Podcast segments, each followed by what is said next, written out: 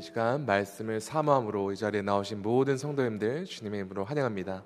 이 시간 다 함께 말씀을 봉독하고 어, 제가 말씀을 나누도록 하겠습니다. 오늘 본문은 고린도전서 5장 1절부터 8절입니다. 고린도전서 5장 1절부터 8절 말씀인데요. 저희 한 절씩 번갈아 가면서 교독하면 좋겠습니다. 고린도전서 5장 1절부터 8절입니다. 너희 중에 심지어 은행, 음행이 있다함을 들으니 그런 음행은 이방인 중에서도 없는 것이라 누가 그 아버지의 아내를 추하였다 하는도다. 그리하고도 너희가 오히려 교만하여져서 어찌하여 통한이 여기지 아니하고 그 일 행한 자를 너희 중에서 쫓아내지 아니하였느냐 내가 실로 몸으로 떠나 있으나 영으로는 함께 있었어 거기 있는 것 같이 이런 일 행한 자를 이미 판단하였노라. 주 예수의 이름으로 너희가 내 영과 함께 모여서 우리 주 예수의 능력으로 이런 자를 사단에게 내주었으니 이는 육신은 멸하고 영은 주 예수의 날에 구원을 받게 하려 함이라. 너희가 자랑하는 것이 옳지 아니하도다. 적은 누룩이 온 덩어리에 퍼지는 것을 알지 못하느냐. 너희는 누룩 없는 자인데 새 덩어리가 되기 위하여 묵은 누룩을 내버리라. 우리의 유월절 양 곧 그리스도께서 희생되셨느니라.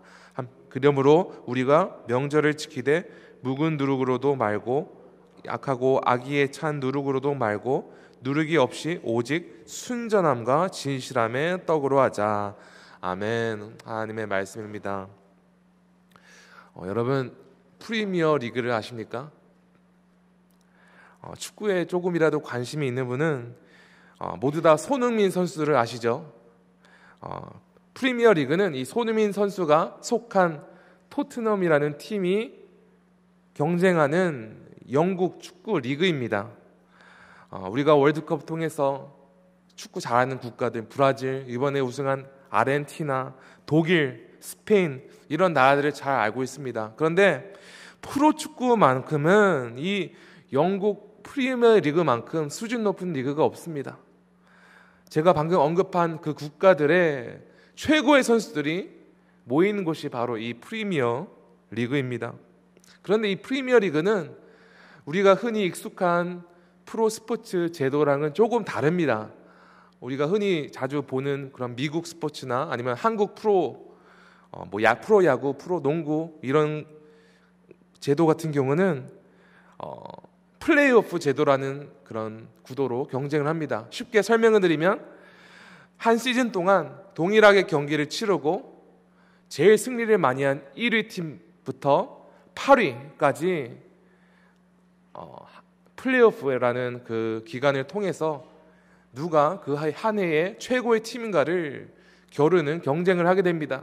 즉 시즌 동안 8위 안에만 들어가게 되면 어, 최고의 팀이 될 수 있는 그런 기회가 있는 것이죠. 그런데 이 프리미어 리그는 조금 다릅니다.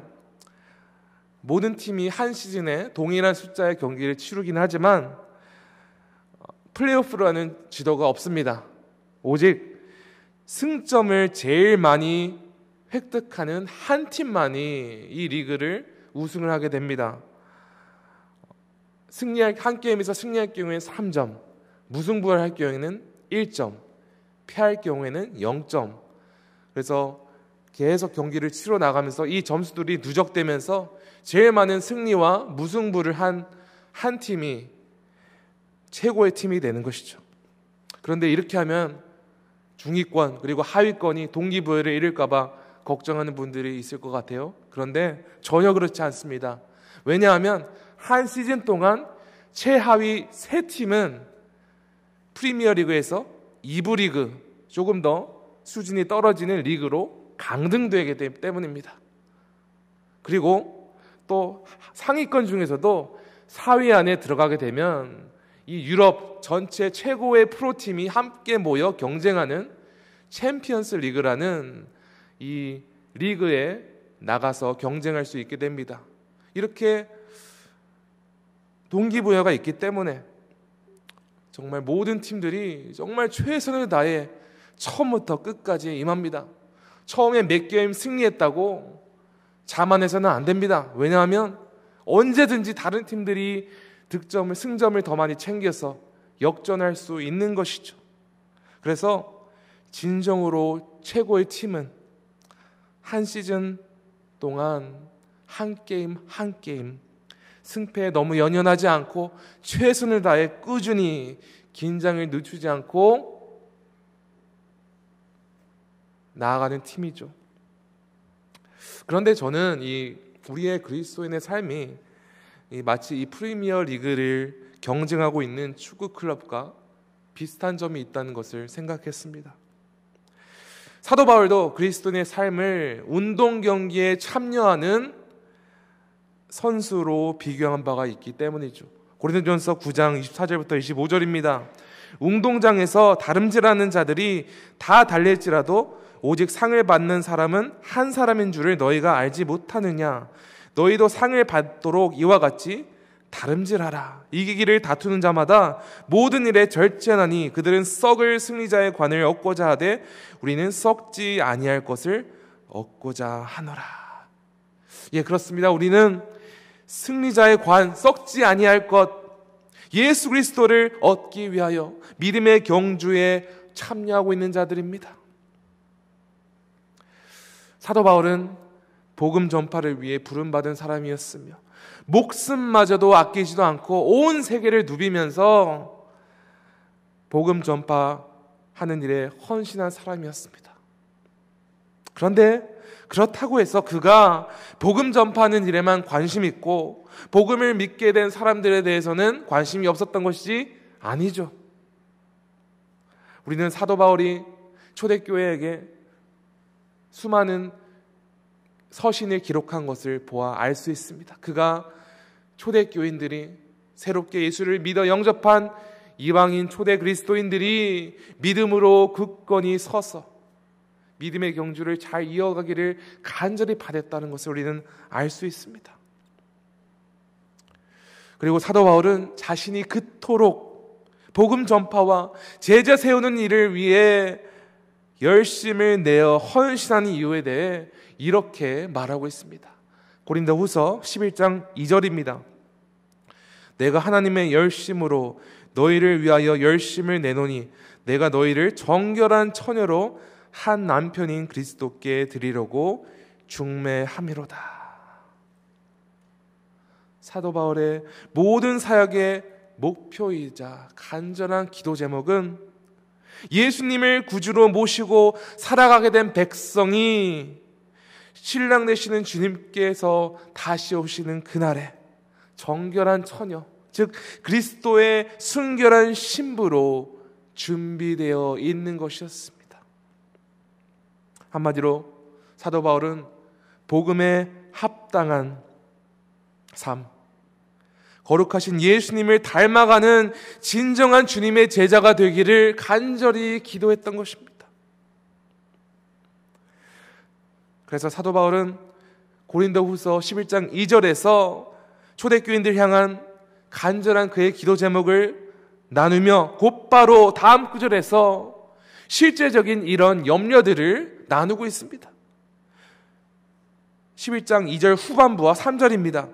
그러나 나는 뱀이 그 간계로 하와를 미혹한 것 같이 너희 마음이 그리스도를 향하는 진실함과 깨끗함에서 떠나 부패할까 두려워하노라. 사도 바울에게 있어서 제일 큰 근심과 염려는 그들이 사탄의 세력에 유혹되어서 온갖 세정에 부정하고 음란한 것들을 쫓아가게 되었어.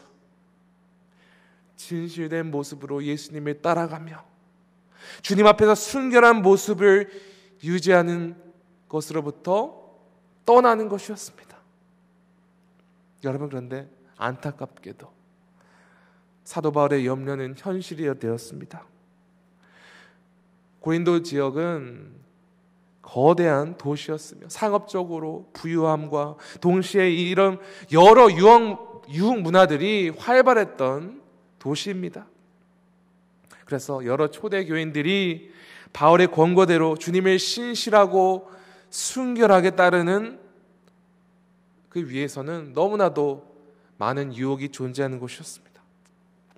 그러므로 이런 타락한 문화 속에서 평생 자라고 살아온 이 이방인 그리스도인들에게 있어서 옛 습성, 자신이 속했던 옛 세상에 속한 문화들, 그 죄악들, 옛 모습으로부터 떠나는 것은 쉽지 않은 것이었습니다. 비록 예수님의 복음을 받아들여 새롭게 거듭났지만 옛 모습으로부터 온전히 떠나지 못한 부분들이 많았습니다. 우리가 수요 예배 때마다 올해 함께 이 고린도 전서를 살펴보았듯이 고린도 교회는 문제가 많았죠. 분열하는 문제가 있었습니다. 십자가의 복음에 대한 오해가 있었습니다. 성령의 계시에 대한 무지가 있었습니다. 우상 숭배 문제가 있었습니다. 그리고 여러 음행의 문제로 참된 복음의 길로 벗어나게 하는 장애물들이 참 많았습니다. 그런데 더더욱 큰 문제가 되는 것은 고린도 교인들이 그들이 범하고 있는 죄에 대해 전혀 심각하게 생각하지 않았다는 것입니다. 한마디로 자신의 죄에 대하여 교회 다른 지체가 범하고 있는 죄에 대하여 죄책감도 느끼지 않을 뿐더러 그저 남의 일처럼 방관하고 있었다는 것입니다. 오늘 함께 봉독한 고린도전서 5장 사도 바울은 먼저 1절과 2절에서 고린도 교회의 실질적인 문제를 적나라하게 고발하고 있습니다. 그리고 3절부터 5절에서는 이 문제에 대하여 교회가 어떻게 대응하고 반응해야 하는지 알려주고 있습니다. 먼저 사도 바울이 고린도 교회의 음행에 대하여 고발한 것이 무엇이었는지 함께 살펴보기 원합니다. 1절입니다. 너희 중에 심지어 음행이 있다함을 들으니 그런 음행은 이방인 중에서도 없는 것이라. 누가 그 아버지의 아내를 취하였다 하는도다. 사도 바울은 그들이 어떤 음행을 범하였다 밝히기 전에 이 음행은 정상적인 이방인들도 범하지 않는 것이라 이 점을 강조하고 있습니다. 그리고 그 음행은 고린도 교회에 속한 한 성도가 아버지의 아내, 즉 자신의 어머니와 동침을 하고 있는 것이었습니다. 사도 바울이 아버지의 아내라고 기록한 것을 보아 이 성도가 동침하고 있는 여인은 친모가 아니라 계모일 확률이 큽니다. 그런데 이 여인이 친모이건 아니건 간에 이 사람은 명백히 이 사람의 어머니였기 때문에 이것은 명백히 근친상관죄였습니다. 근친상간을 한 법한 사람은 당시 로마 법으로도 아주 심각한 범죄를 범한 것으로 여겨질 만큼 이방 세계에서도 일반적인 것이 아니었습니다. 그런데 이와 같이 심각한 음행을 범한 성도가 교회에 있음에도 교회는 아무것도 하지 않았던 것입니다. 사도 바울은 이 죄를 범하는 성도 가 있는 것보다 더 큰 죄를 문제를 제기합니다. 2절을 저희 함께 봉독해 볼까요? 시작. 그리하고도 너희가 오히려 교만하여져서 어찌하여 통한이 여기지 아니하고 그 일 행한 자를 너희 중에서 쫓아내지 아니하였느냐? 세상도 결코 가볍게 여기지 않았던 이 근친 상관죄를 범하는 자가 있었다는 것도 문제지만 가만히 이 자의 음행죄에 대해 방관하고 있었다는 사실입니다. 사도 바울의 정확한 말에 의하면 고린도 교회는 주님의 몸된 교회 안에 속한 지체가 범하는 이 심각한 죄에 대하여 통한이 여기지 않았다. 즉 슬퍼하지도 않고 죄에 대해 회개하지도 않고 죄를 범하는 성도를 제대로 권징할 생각도 없었다는 것입니다. 오히려 그들은 아무런 일도 없다듯이 교만하기까지 했다는 것이죠. 자신들이 그리스도의 교회로서 나가고 있다고 착각하고 있었던 것입니다. 도대체 왜 고린도 교회는 이와 같이 심각한 음앙한 죄를 범하는 사람이 있음에도 불구하고 아무런 권징을 내릴 생각도 하지 않았으며 오히려 아무 일도 없다듯이 정상적으로 교회 생활을 할 수 있었습니까? 이러한 고린도 교회의 상태를 진단하는 말씀이 에베소서 4장 18절과 19절에 이와 같이 기록되었습니다. 그들의 총명이 어두워지고 그들 가운데 있는 무지함과 그들의 마음이 굳어짐으로 말미암아 하나님의 생명에서 떠나 있도다. 그들이 감각 없는 자가 되어 자신의 방탕에 방임하여 보든 더러운 것을 욕심으로 행하되. 이 말씀은 사도 바울이 에베소 교회에게 허망한 길로 가고 있는 이방인들에게 이방인들의 묘사하면서 그 길로 가지 말 것을 경고한 것입니다. 그런데 이들은 하나님의 말씀에 대해 무지하며 하나님의 생명에서 떠나 있으며 영적으로 감각이 없는 자여서 자신 마음대로 방탕하고 음란한 인생을 살아가는 자들이었죠.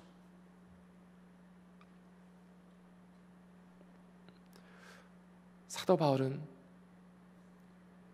고린도 에베소 교회가 이 같은 이방인의 모습처럼 영적으로 무감각해져서 자신의 죄를 깨닫지 못하고 방탕한 삶을 살아가는 것을 경고하는 것이었습니다.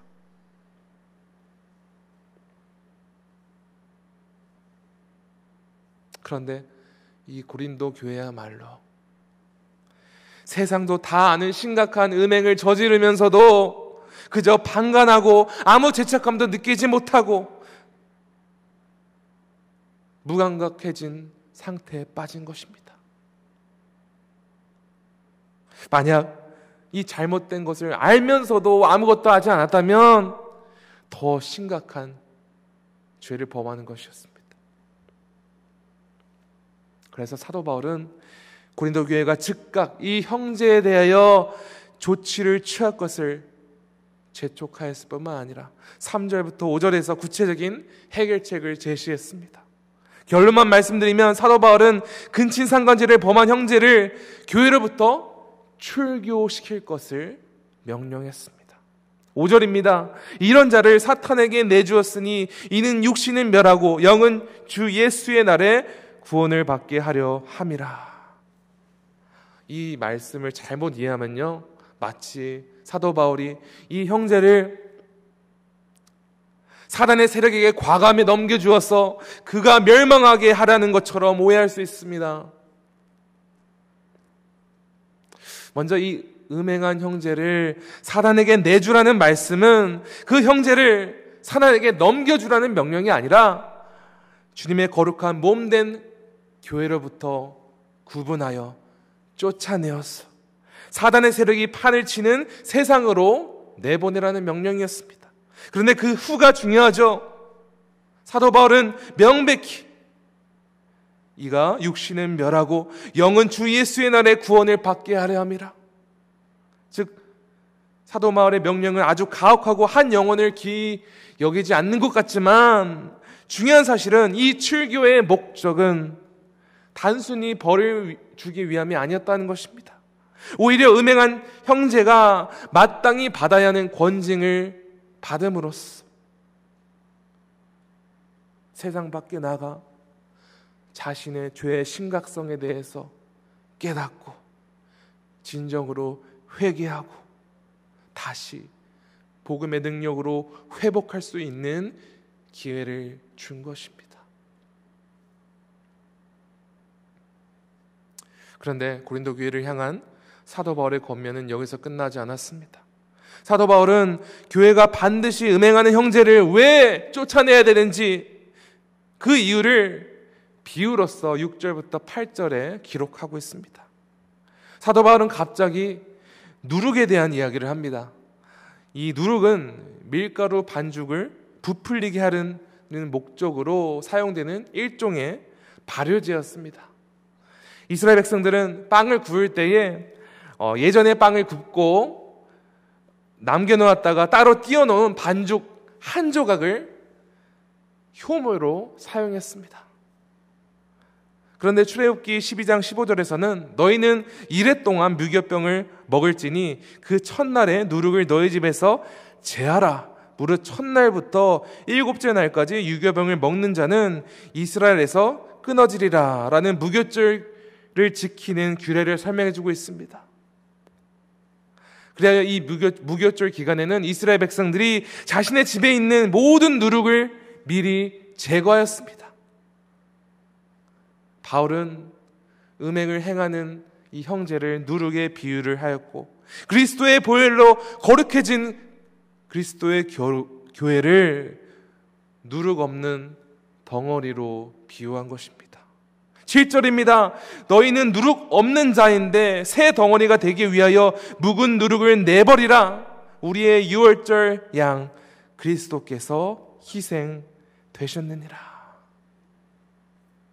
한마디로 이 음행을 범한 형제를 가만히 권증을 하지 않고 가만히 놔두면 출교시키지 않으면 마치 누룩이 전체 반죽을 부풀어 오르게 하는 것처럼 형제의 죄악이 교회 전체의 거룩한 정체성을 변질시킬 것이라고 말하는 것입니다. 바울은 마치 유대인이 유월절 어린 양을 잡아 먹고 이어지는 무교절 기간 누룩을 제거하듯이 유월절 어린 양 되시는 예수님의 희생으로 말미암아 거룩하야 된 교회가 누룩 같은 죄악을 가만히 놔둬서는 안 된다는 것입니다. 올바른 권징을 통해서 제거하고 교회를 성결케 하라는 것입니다. 권증의 궁극적인 목적은 그리스도의 몸, 교회의 거룩함과 순결함을 유지하기 위함임을 사도 바울은 고린도 교회에 알려주는 것입니다. 여러분 그렇다면 오늘 이 말씀을 오늘날 교회에 우리는 어떻게 적용할 수 있습니까? 간략하게 두 가지 적용점을 여러분께 나누기 원합니다. 오늘 말씀은 우리 개개인적으로도 적용이 가능하며 교회 전체적으로도 적용이 가능합니다. 첫 번째로 먼저 개개인 측면에서 우리는 개개인 영혼이 진실하고 순결한 상태로 예수님을 섬기고 있는지 매일 성령의 능력으로 그 도움으로 우리 자신을 살펴봐야만 합니다. 우리가 교회를 얼마나 오래 다녔냐 중요하지 않습니다. 우리가 교회를 얼마나 헌신을 다해 섬겼나, 얼마나 많은 봉사 직책을 담당하였나 중요하지 않습니다. 내가 지금 당장 어떤 직책을 맡고 있는가 중요하지 않습니다. 이것들은 우리의 영적 상태를 진단하는데 아무런 도움이 되지 않습니다. 우리는 겸손한 마음으로 매일 매 순간 말씀과 기도로 성령 하나님께서 우리의 연약한 죄를 알게 해주시도록 간구해야만 합니다. 그리고 우리의 죄를 알았다면 즉시 회개해야 합니다. 회개한다는 것은 내 죄가 무엇인지를 알고 슬퍼하는 것에서 끝나는 것이 아닙니다. 혹은 나의 죄에 대하여 잠시 슬퍼하고 회개 기도 드렸는 것으로 끝나는 것이 아닙니다. 오랜 기간 동안 습관화된 죄를 끊어버리는 것입니다. 물론 이것은 결코 쉬운 작업이 아닙니다. 하지만 우리가 주 앞에서 순결하고 온전한 자가 되기 위하여 반드시 필요한 과정이기 때문에 우리는 평생토록 이 성화되는 과정을 위해서 힘써 하는 것입니다. 그런데 우리가 반드시 기억해야 되는 사실은 우리의 의지와 능력으로 되지 않는다는 거죠. 우리가 의지와 능력으로 우리의 습관화된 죄악을 끊어버릴 수 없습니다. 우리와 인간의 의지와 능력으로는 절대로 진정한 회개의 열매를 맺을 수 없습니다. 오직 성령 하나님의 능력으로 가능한 일인 줄 믿으시기 바랍니다. 그러므로 우리는 매 순간 말씀과 기도에 붙들려 있어야 하며 우리 스스로를 성령의 능력을 힘입어 제대로 진단하고 회개하고 매 순간 예수님과 같이 거룩한 삶을 살아가도록 그 믿음의 경제를 이어가야 합니다. 그런데 우리는 결코 혼자서 우리의 영혼을 지킬 수 없습니다. 우리는 반드시 그리스도의 몸된 교회에 속하여서 함께 그리스도의 순결한 신부로서 세워져야 합니다. 이것이 바로 오늘 말씀의 두 번째 적용점입니다. 그리스도의 죽음으로 교회는 새롭게 되었습니다. 그러나 교회는 그리스도의 순결하고 진실한 신부가 되기 위해서 옛 모습, 예전에 있었던 죄를 제거해야만 합니다. 왜냐하면 예수 안에서 새롭게 된 존재이기 때문이죠. 어떤 죄도 가볍게 여겨서는 안 됩니다. 죄는 확산성을 가지고 있기 때문에 우리는 함께 교회의 거룩함을 위해서 진실하고 순결된 교회를 유지하기 위해서 힘써야 합니다. 예수님께서도 마태복음 18장 15절부터 17절에 이와 같은 말씀하셨습니다. 내 형제가 죄를 범하거든 가서 너와 그 사람과만 상대하여 권고하라. 만일 들으면 내게 내 형제를 얻은 것이요. 만일 듣지 않거든 한두 사람을 데리고 가서 두세 증인의 입으로 말마다 확증하게 하라. 만일 그들의 말도 듣지 아니하거든 교회의 말하고 교회의 말도 듣지 하거든 이방인과 세리와 같이 여기라. 예수님의 말씀의 핵심은 죄를 범한 형제가 교회 안에 있다면 올바르게 그를 책망함으로써 다시 복음으로 서게 해야 한다는 말씀이었습니다. 도저히 말을 듣지 않을 경우에는 이방인과 같이 세리와 같이 여기라는 것은 그저 세상 밖으로 쫓아내라 그 영혼을 버려라 이런 의미가 아니라 영혼을 바르게 책망하기 위해 모든 노력을 다 하고 그래도 이 영혼이 그 말을 듣지 않는다면 교회로서 권징을 하여도 듣지 않는다면 그 영혼을 하나님의 손에 맡기라는 것입니다. 우리는 개개인 영혼을 구원할 능력도 없으며 개개인 영혼을 죄로부터 돌아서게 할 능력도 없으며 회복할 능력이 우리에게 있는 것이 아닙니다. 한 영혼을 하나님께로 돌아오게 하는 것은 온전히 하나님의 은혜로 되는 것이며 성령 하나님의 역사로 말미암아 되는 것입니다. 우리는 단지 하나님의 도구로서 이 거룩한 교회를 지키기 위해 마땅히 해야 되는 것을 하는 것입니다. 사랑하는 성도 여러분, 교회는 예수 그리스도께서 십자가의 보혈로 말미암아 살리신 여러 지체들로 구성된 그리스도의 몸입니다. 교회는 절대로 완벽한 의인들이 모이는 곳이 아니라 연약하고 제각각 여러 죄에 시달리는 사람들이 모인 곳입니다.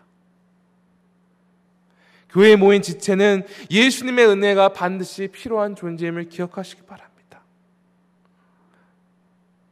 우리는 서로의 죄를 목격할 때 그저 모른 척하고 방관해서는 절대로 안 됩니다. 함께 서로를 영적으로 돌봐주며 서로를 세우기 위해서 우리가 한 몸인 교회에 있는 것입니다. 그 형제가 진리의 말씀에 힘입어 영혼이 다시 회복할 수 있도록 올바른 권징을 해야 합니다. 물론 교회가 권징을 하는 데 있어서 신중해야 합니다. 무작정 내 마음에 들지 않는 지체가 있다고 해서 내 믿음의 기준에 합하지 않은 지체가 있다고 해서 정죄하고 이 권징을 핑계로 정죄하는 것은 잘못된 것입니다. 교회의 권징은 거룩한 교회의 모임을 그 교제를 보호하고 하나님과 교회를 올바른 관계로 유지하기 위해 있는 것입니다. 사랑하는 성도 여러분, 우리는 스스로 우리를 영적으로 지키지 못할 뿐더러 교회도 교회를 스스로 지키지 못합니다. 우리가 하나 함께 주님의 순결한 신부로 서 있기 위해서는 한 마음 한 뜻으로 오직 주님의 말씀의 능력에 붙들려 있어야 합니다. 또한 우리는 나 자신의 죄뿐만 아니라 교회에 속한 지체의 죄에 대해서도 민감해야 됩니다.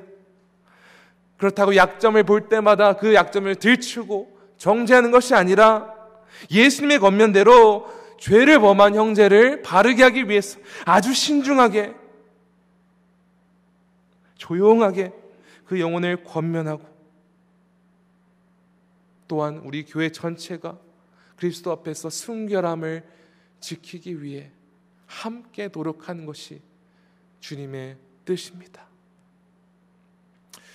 오늘 말씀을 깊이 묵상하심으로써 우리 스스로의 영혼을 위해서 또한 우리 교회가 마지막 주님 오시는 그날까지 진실되고 깨끗한 모습으로 서 있을 수 있도록 매일매일 기도하기를 바라며 이를 위해 함께 힘쓰는 지구촌 교회가 되기를 간절히 축원합니다. 시간 함